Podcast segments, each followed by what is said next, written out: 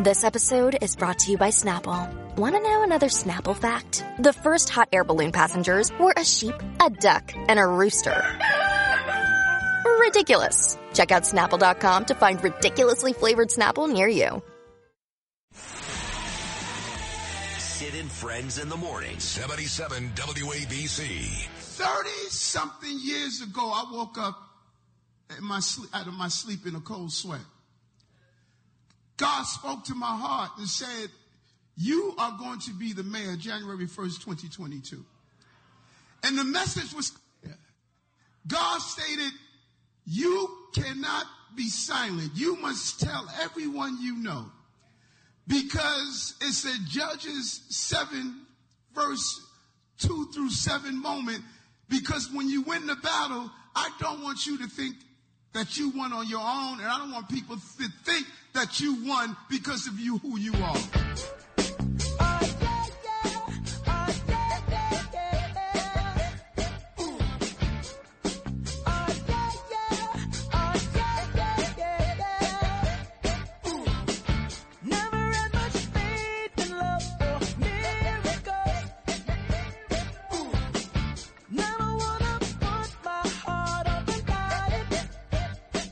A, real tape, by the way, folks. That's not an SNL bit. That's not a, a takeoff of Mayor Eric Adams. He actually said that at some church, I believe, on Father's Day, that God called him 30 years ago and said, 2022, you'd be mayor. And to quote Joe Biden, after meeting with the, uh, making sure that the AD in Ukraine got fired, well, son of a bitch, it happened. So what I was thinking was, being that every mayor in this city aspires to be Rudy Giuliani, the greatest mayor of all time, and no one will ever come close. He's also on the station every day at 3 o'clock, but greatest mayor ever. If God called Eric Adams, I can't imagine who called Rudy Giuliani. Or maybe, just maybe, Rudy decided to do it himself. We're going to find out right now. Because here he is, my friend Rudy Giuliani. Rudy, did uh, did God reach out to you too, or I can't believe you're asking me this question. I can't believe what he said. Uh, first of all, I should point out that by and large, God has spoken through angels. Remember? Yes. I mean, I think Moses got direct communication from God and Jesus. Right. But but those of us who aren't Moses or Jesus have to rely on angels like Gabriel. Even the My Book son. of Mormon was dictated by angels. right? So I don't know. I don't remember. I feel very inferior this morning. I really do. I mean, you made me feel very bad. Well, I'm Adam- sorry. Oh, Yeah, he's got that I one. think, yeah. I think I got a call from Guy Molinari. I think that was my my call was a guy who told me I had to run for mayor Funny guy. because the city was in such bad shape, and I prayed a lot. I I asked him, you know, a couple of times I asked him if I was going to win. He didn't tell me. it sounds like a bit, all kidding aside. And you know, Rudy, you know that I've made a lot of people angry at this station around town because. No, I know, Not not you. I know, I know. But I decided I was going to befriend Eric Adams, and to his credit, he has befriended me. Dinners, lunches, text messages, phone conversations, all that. And and I've tried. I've really, really tried uh, to kind of help him and, and and understand where he's coming from. But I have to tell you. I am going sideways because I am just not seeing the results. Another brutal subway weekend, more and more people dying, more and more people leaving. I'm not seeing what Eric Adams is trying to convince New Yorkers is really going on. Are you? No, no, no. In some ways, uh, you know, it. You know, De Blasio was a worse mayor. Uh, there are improvements. When you look below the surface, you can see improvements. But he he buries the improvements with. Uh, he does exactly the opposite of what I recommend in my book. He over promises and under delivers. Uh, he he sounds like he's very brave. He's going to stand up to the legislature. Da, da, da. Then he doesn't. Right? Then he caves. Uh, he's going to stand up to the unions, right? It was one of the biggest mayoral cave into the union I've ever seen. Uh, John Lindsay did better. Uh, but he, he, unlike de Blasio, we knew what we were getting. In his case, there's a great deal of buyer's remorse. I mean, even I think you have a little of that, although you know, but, but I think you do, and I well, do. look, I- but I would look. I, I voted for Curtis Sliwa, but I've got remorse in that I've started to trust him. But as we said this No. morning, how about this? Bill De Blasio, lazy. Eric Adams, crazy. That rhymes. you know, he's a type. He's a political type that can't stand up to the political pressure, or or let his ambitions let his ambitions get in his way. Uh, uh, this is a just my own psychological assessment that might be worthless, but I think he has higher ambitions. He does not want to irritate the Democratic Party. So when he talks brave and then it falls into an area that the Democratic Party doesn't allow you to say or believe, he caves in. And uh, a little bit, uh, a little bit Andrew Cuomo's problem too. And he's never, he's never going to be a successful mayor if he does that. He'll constantly, his results will belie all his boasting, Yeah. and uh, it's a terrible thing because, you know, there's some hope with him. I agree. There was Yeah. there's hope with him. He he can think and figure out the right thing to do. Not all the time, but very often. Yes. But then he- You then know where you can't know you know what really lost me was the uh, here's an example of where he caved. Okay, forgetting about the you're right the legislator the legislature I should say he never really really really calls out Kathy Hochul. In fact, uh, he compliments her. He never really calls out Andrea Stewart-Cousins or Carl Heastie. But here's where he kind of lost me. The uh, my friend uh, Thomas Kenniff, his client Daniel Penny, the hero Marine. I'll say it again: the hero Marine who saved the day, yeah. and unfortunately Jordan Neely died. Eric Adams comes out, unlike the rest of these politicians, and goes, "Wait, a, slow down."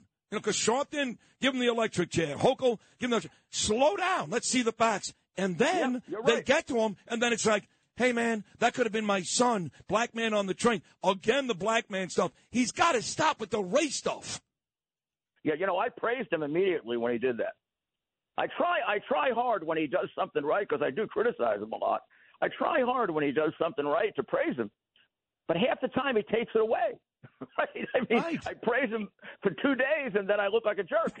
I get people to call me and say, "What- "What'd you praise him for?" Right. Didn't you know? Aren't aren't you experienced enough now? I mean, I thought it, I I said he did exactly what a mayor is supposed to do in a situation like that. He he uh, sort of gave Penny's side of it, but he didn't come to a conclusion. He said exactly what he, should have said. The, the system will decide. I mean, in, in a situation with a police killing or a controversial killing, unless it's clear as hell, the job of the mayor is to calm the city down and, and, and put their sights on the judicial system and say, hey, let's have no reaction now. There's nothing to react to. Nothing's happened. This is what we have this system for. They're going to decide innocent, guilty. If you don't like the result and you want to get angry, then we'll deal with it. But at least give us a chance. So uh, he did that and more. Did it just right. And then it goes into the whole racial craziness of the last Yeah. 30 years. He, he evokes it. You know, the, Yeah. the whole Sharpton language and it's a tragedy. It it's is. a tragedy. Yeah. It's, it's even it's like my mother used to say to me when she didn't like my grades. She used to say to me, "If you were dumb, I wouldn't care, but you're smart and you're capable of getting good grades." Right. So Right. I love that. I know that's a great analogy with Eric. This is, of course, the great Mayor Rudy Giuliani on three o'clock every weekday afternoon. In my lifetime, the greatest politician I've ever seen at any level, city, state, federal. I don't care. But uh, you know what else was pretty good? Not as good as you, but pretty damn No, good. you- You're and you're you, you got this one right, and, and you did the right thing. Thank you. You should Thank try you. to help. Your, Thank you. You, Thank you should try to help your city. And the amazing thing is, I think a lot of people were afraid when you did it, you were going to get snowed. So a lot of times when somebody gets involved with a politician, the politician sort of, you know, takes them over. Nah, But you me. did a good job of Thank keeping you. your Yeah. objectivity. By the way, no. By the way, I, I, I'm the one who. Uh. I'm the one who paid for dinner. He's not taking me over. Uh, but I want to talk to you about your friend Donald Trump. He uh, spoke for the first time since his indictment with Bret Baier, who I don't like very much, on uh, Fox News last night. He's talented, Bret, but I never, I never know what side of the aisle he's on. And he gave uh, Trump a pretty hard time about the, the documents and the boxes. And Trump said, hold on a second. What about Biden? What about Pence? What about Yeah, Obama? Is he right, Rudy? He's of course he's right. I mean, you can't you can't uh, judge this case in a vacuum. First of all, precedent is part of the law. It isn't as if Trump is making this up. This started about a thousand years ago in England. uh, we compare one case to another. In fact, in England, they don't even have written laws. Uh, they didn't have written laws for the longest time. It was just the opinion of courts. You went back to an opinion, like in this particular case, if we were in 12th century England, they would say, How did we handle the uh, Hillary Clinton case? Oh, well, she destroyed 33,000 documents, but we decided it wasn't serious enough to prosecute. Oh, my goodness, then we can't prosecute him Uh, because this is so much different and so much less. Right. And we'll have a real revolution here. There'll be a sense of unfairness. So, what he's arguing for has a great deal of wisdom. It's the way people evaluate law for centuries. And what it turns out is are you a country where we have a roughly equal system, or are we a fascist country in which the ruling party can get away with anything and the other party gets prosecuted for everything? And that's where we are. And I think every time he points out that they've indicted him for something far less than Hillary Clinton did, and I would argue less than Biden did, because Biden had no reason to take those documents. And second, he put them in the hands of our adversaries. Every place he put them, the Chinese have access to. People miss that. Chinatown, the two institutes he put put them in, China funds, and his garage, a Chinese operative passed there every single day. His name is Hunter Biden, and he was in partnership with the chief spy of China Right. when he passed those documents. Now, who the hell would get away with that? Those are great points. I mean, and that's exactly right. That's what we're talking about here. That's why when they use the word, Rudy, espionage in this case, and Alan Dershowitz has said this a million times, it is not, it doesn't work at all. Not at all. No, it's a it's a word that's in the statute. If in fact there's jeopardy that that that Russia or China or Cuba, there's not none of that here. I mean, there's no evidence of any kind suggesting that it got outside of Mar-a-Lago in any way.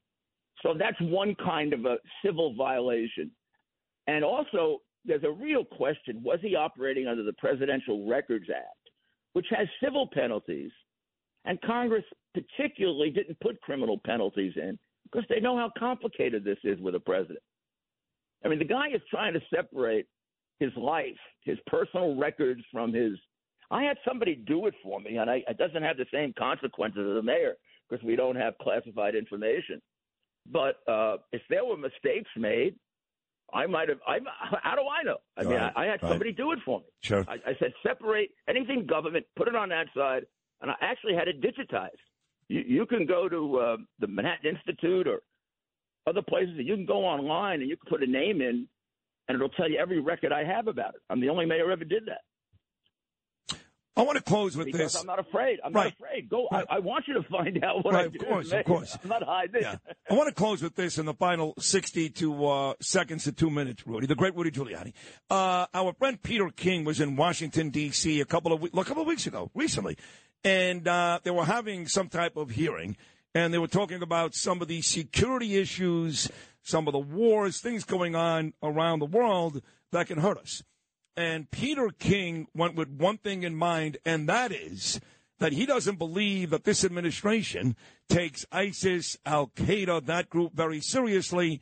9 11 this year will be 22 years removed from that tragic day, and he believes that we have become very complacent on the real possibility of another terrorist attack, maybe even here in New York. How do you feel? Well, Peter is 100% right.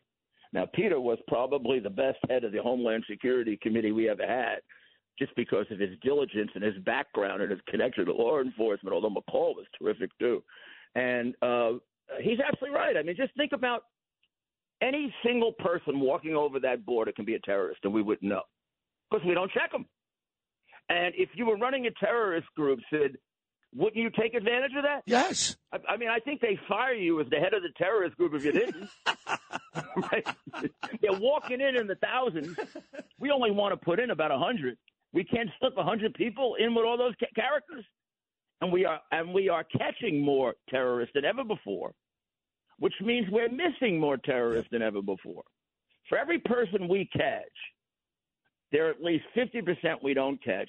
Some people think 100%. In other words, if we catch 2,000, 2,000 probably got through without, without our seeing them. And you can know the terrorists are going to are on that side of the equation, right? They're going to get the they're going to get the cartels to help them get in without being seen. And uh, the cartels run entry into the United States. It's almost a, a system. So who are they going to put here? Good people? they'll, let, they'll let good people go through as a camouflage Right. because they want to slip into people they're making money with. Scary. Hey, uh, you're the best. Whether it's three o'clock every afternoon, the job you did as mayor. I want to wish you. I know it's uh, a couple days later, but a happy Father's Day. Great father Thank you, you, are. thank you. And thank you for God coming on, Rudy. I love you, buddy. Thank you. Yeah, anytime. You know, I love you too. Thank you, Rudy. There he is, everybody. The great mayor